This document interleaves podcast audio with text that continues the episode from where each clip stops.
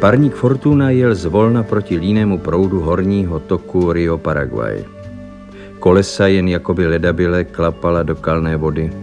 Stroje neměly dostatek páry. Pod kotli bylo málo ohně a proto se jindy tak rychlý parník jen pomaloučku plazil. A já spěchal. Únava tříletého pobytu u indiánských kmenů tropického čaka byla citelná. Kromě toho se neodvratně blížil termín zahájení amerikanistického kongresu ve Vídni, kterého jsem se chtěl zúčastnit. Bylo to snad poprvé, co kapitán Věrči nejel podle jízdního řádu. Ulakotil se, nechtěl na brazilském břehu nakoupit drahé dříví a spolehal na paragvajské dřevorubce, od nichž je dostával laciněji. Ale v žádném přístavu neměli právě dostatečnou zásobu.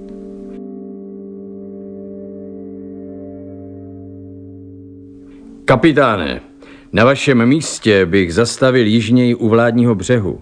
Les dolehá až k vodě. Máte na lodi dost paragvajských pasažérů a půjčíte-li každému sekiru, za hodinu nebo za dvě vám nasekají dříví, že s ním vystačíte až do pačeka. A nebo mi utečou i se sekirami.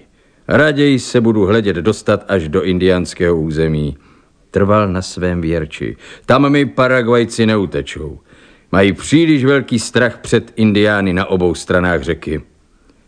Když už mluvíme o indiánském území, nechtěl byste mi udělat jednu laskavost? Je-li to v mé moci? Maličkost. Potřeboval bych váš souhlas k vyvěšení své vlajky na přední stěžeň. Chci se zdržet v Pačeku jen krátce a rád bych svolal co možno nejvíce čamakoků. Možná, že se tu kolem některý z nich potuluje, a jakmile uvidí mou vlajku, dá ostatním kouřové signály a já uspořím čas. Tak, jak jedeme, půjdou čamakokové po souši ještě rychleji než my. Souhlas jsem dostal a moje vlaječka s českým lvem se zatřepetala na stožáru. Druhého dne popolední jsme se doplazili do De Mayo, kde však také nebyla skoro žádná zásoba polen. A co horšího, Všichni indiáni prý toho dne ráno nechali práce a odtáhli k severu. Nakonec bylo třeba poslechnout mé rady a přimět cestující ke kácení stromů a řezání polen. To mám z toho, věl si na mne věrči, že jsem vám vyhověl s vaším praporečkem. Když jsme v Puerto Diana přistáli u břehu, hlásil topič, že spálil poslední poleno. V přístavu však nebylo dříví a v domě Dona Rodolfa nikdo nebyl. Teprve po chvíli přišla k parníku indiánka, s kterou Hefliger žil a s kterou měl rostomilého chlapečka. Zcivilizovala se a byla vždy čistě a po evropsku oblečena. Jen španělština jí činila potíže. Nechtěla budit Dona Rodolfa, není mu prý dobře a dříví nemají. Čamakokové prý jsou utábořeni nedaleko, ale nepracují, nemají sílu. Ani vojáci je nedokázali přinutit. Za chvíli se objevil Hefliger, majitel místní dřevorubny. S dřívím je potíž. Všichni indiáni odtud na sever jsou nemocní. Dělají se jim podivné vředy a krvácením ztrácejí sílu. Na jihu prý jsou ještě zdraví. Proč jste se nezásobili u Amádea? Indiáni přerušili práci a směřují sem. První dorazil sám Antonio, který své lidi daleko předešel. Byl to můj dobrý přítel. Před lety při lovu se mu byl trochu prospěšný. Oba jsme byli tehdy raněni. Potřeli jsme se navzájem svou krví a uzavřeli tak jakýsi druh krevního bratrství. Měl u svého kmene značnou autoritu. Jak jednotlivé rodiny přicházely, jejich muští členové si hned brali sekiry a nic jim nevadilo, že jsou unaveni dlouhým pochodem. Ani ne za dvě hodiny po našem přistání přijížděla první volská kára naložená poleny. Brzy následovali další a do večera byly naplněny všechny volné prostory lodi dřevem. Prohlédl jsem mnoho nemocných i skoro umírajících indiánů. Sužovala je podivná nemoc. Dech tep, teplota, výměna látek, všechno bylo normální a přece mnozí umírali vysílením. Budili dojem lidí postižených dlouhotrvajícím hladem. Nikdo netrpěl bolestmi. Příčinou vysílení byla zřejmě velká ztráta krve. Neznámá nemoc. A pokud jsem zjistil, trpěli jí výhradně indiáni. Nákaza byla zřejmě podmíněna jejich způsobem života. Po západu slunce se rozhořely vatry a zazněly zpěvy. Z vesnice, kde zůstaly ženy, k nám doléhaly teskné písně, jimiž indiánky oplakávaly své zemřelé. Z lesa bylo slyšet zpěvy bojovníků. Před ležením mne očekával Antonio s balíkem, obaleným sítinovou rohoží. Znal jsem ten balík, který starý kazik stále nosil sebou a který nesvěřil ani své ženě.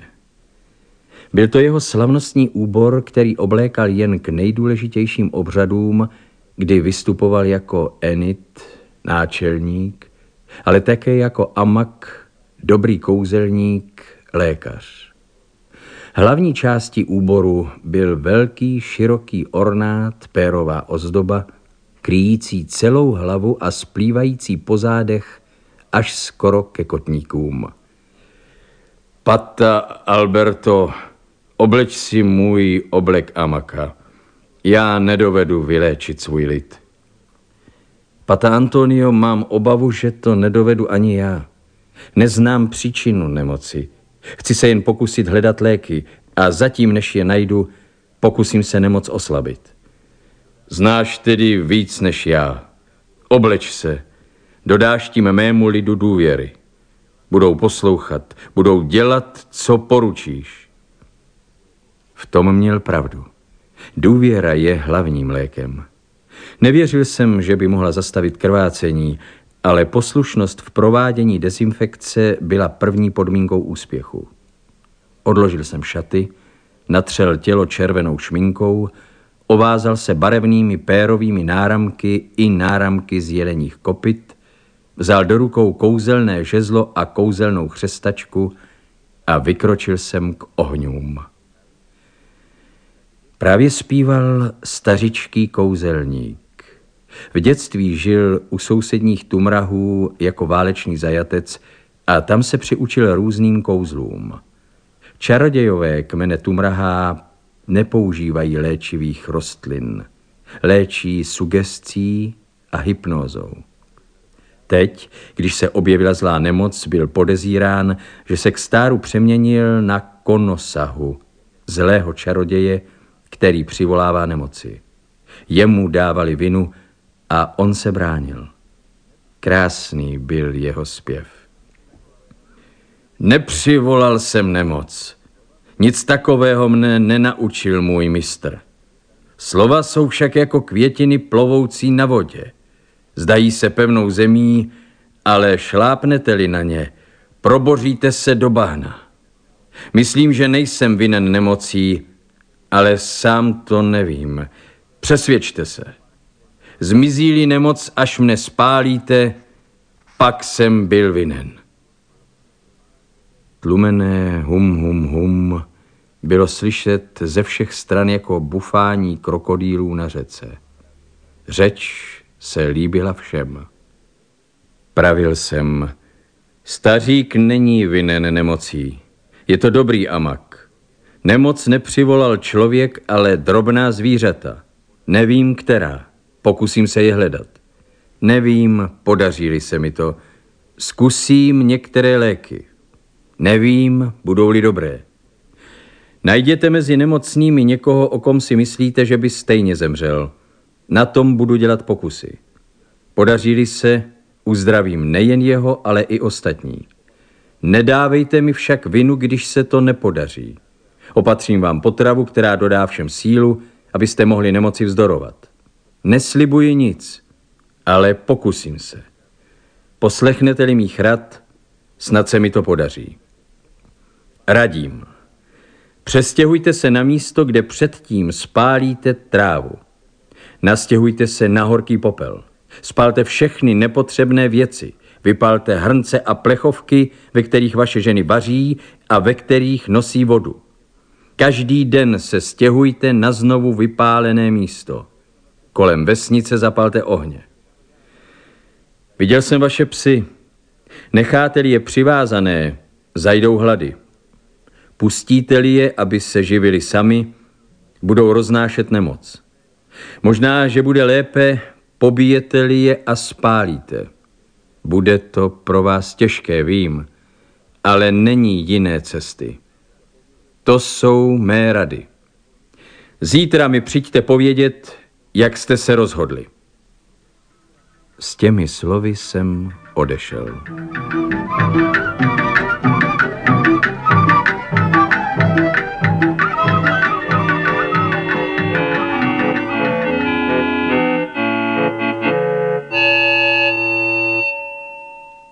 Už před východem slunce stál u mého stanu indián.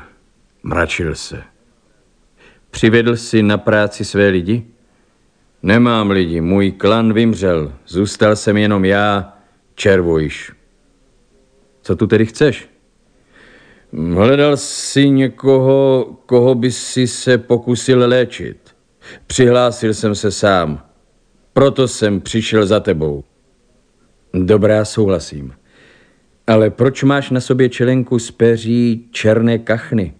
Odznak Amača, učedníka čaroděje. Chci se od tebe naučit léčit. Dobrá, ale slib, že budeš trpělivý.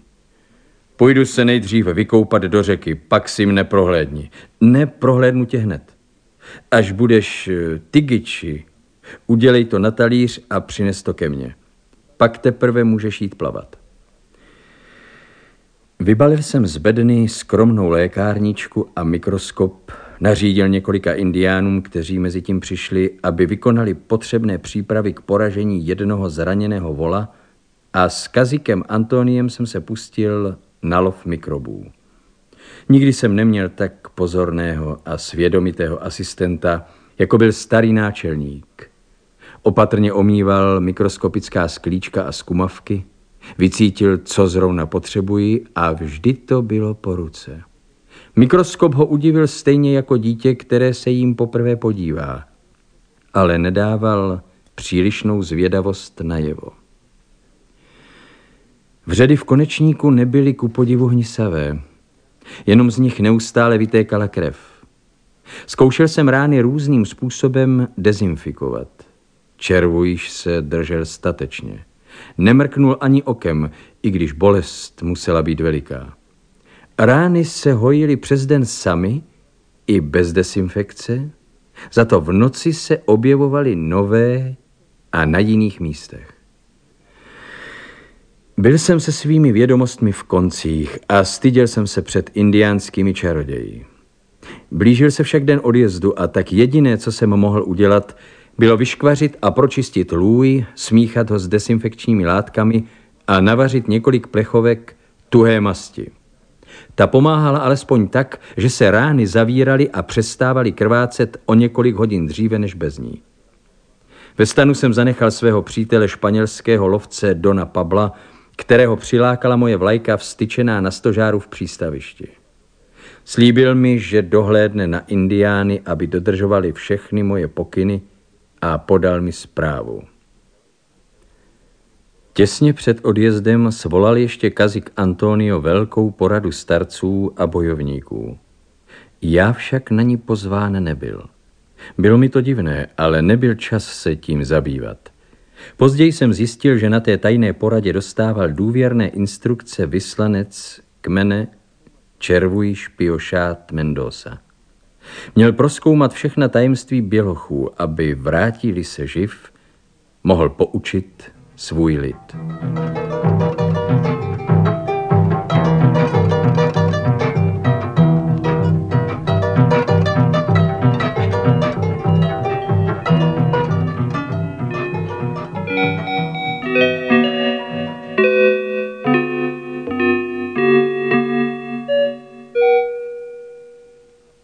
Zase jsem tedy seděl na velitelském můstku a popíjel s kapitánem maté. Kam sebou vlečete toho umírajícího indiána? Zeptal se mne. Budete z toho mít jen nepříjemnosti. Nenajdu-li cestou nějakého lékaře, dovezu ho do Asuncionu k doktoru Kasparinimu. Spolehám na vás, že ho potom vezmete zpět.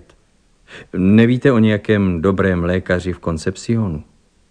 Říkal jsem si, Koncepcion je poměrně velké městečko s tendencí k dalšímu růstu.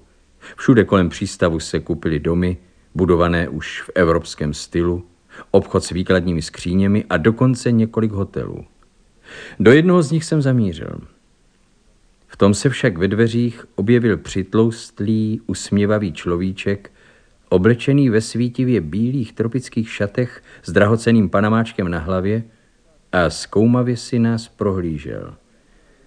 Sakremom, ať jsem odsouzen, nejste-li vy Don Alberto a není-li tohle nějaký čamakok, zvolal a sunul si panamák do týla. Co vy tady děláte? Ale tohle setkání se musí oslavit. Musíte se mnou poobědvat. Tak pojďte. Vzal mne za rameno a vedl mě dovnitř. Počkejte, Laplace, nemám kde nechat svého indiána a vůbec nevím, jak se bude chovat mezi lidmi. Je ještě tak trochu čukaro, divoký kůň. Žádné strachy, Done Alberto, tady mám slovo já. Zatímco nás uváděl do rozlehlé jídelny, vyprávěl mi o svém nejnovějším podniku. K mé lítosti však nebyl ani jediný malý stolek volný. Museli jsme si najít určité místo u dlouhého stolu, kde už seděla větší společnost, která se netvářila nijak nadšeně. Při polevce dopadalo ještě všechno dobře. Červujíš, jak to odpozoroval od ostatních, si uvázal ubrousek pod bradu a jedl vzorně lžicí. Horší situace nastala, když mu přinesli roštěnku s oblohou, fazolemi a salátem. Byl jsem zvědav, jak si bude počínat. Červujiš mrknul okem po ostatních, ale nikdo nejedl. Všichni pozorovali jeho. Neměl se tedy kde poučit. Vzal proto vidličku a nůž, nadzvedl oba malíky, jak to viděl před chvíli u jakési dámy hodující u vedlejšího stolu, a vidličkou vyházel všechnu zeleninu na stůl. Co s takovou zbytečnou okrasou?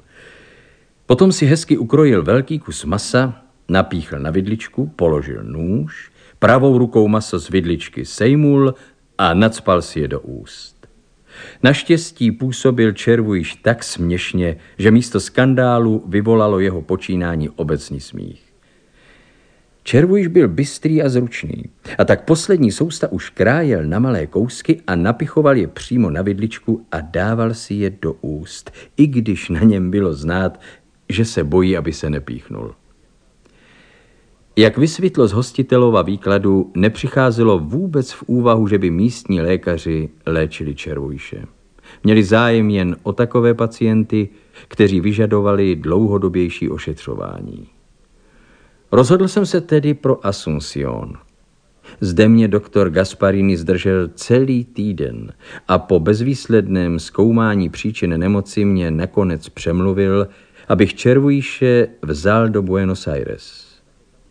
To už pro mne bylo veliké vydání. A také kapitán luxusního parníku měl námitky. Nechtěl vzít na loď divokého pasažéra, ale co jsem měl dělat? Zaplatil jsem tedy zvýšenou taxu a červujiš měl navíc zakázán přístup na horní palubu, takže jsem ho cestou skoro vůbec neviděl.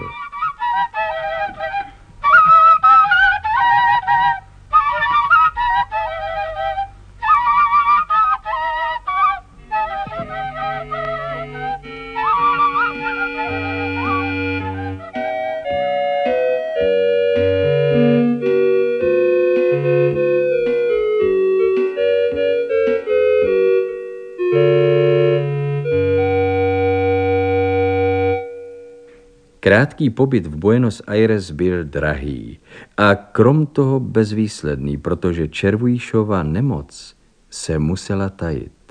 Při první zmínce o ní naštěstí jen teoretické jsem zjistil, že vůbec není radno o ní mluvit. Bylo to na farmakologické klinice, se kterou jsem spolupracoval, a kde se mne významný vědec a můj přítel doktor Dominguez zeptal, zda už prošel pacient karanténou. Později jsem zatajil, že jsem Indiána do města propašoval. Karanténa by byla stála celé mění. Podařilo se mi sice časem zainteresovat několik soukromých vědců, ale to už jsem měl příliš na spěch. Nastaly ještě další nečekané potíže. Kapitán lodi, na které jsme připluli, odmítl vzít červujše zpět bez mého doprovodu. Jedině v kleci, pravil. Nepochodil jsem ani u jiných kapitánů. A v přístavu už kotvila a chystala se k návratu do Evropy moje loď Sofia Hohenberg terstské společnosti Austroamericana. Co dělat? A tak nezbylo, než provést husarský kousek a odvést červujše Piošáda Mendosu do jeho pačeka oklikou přes Evropu.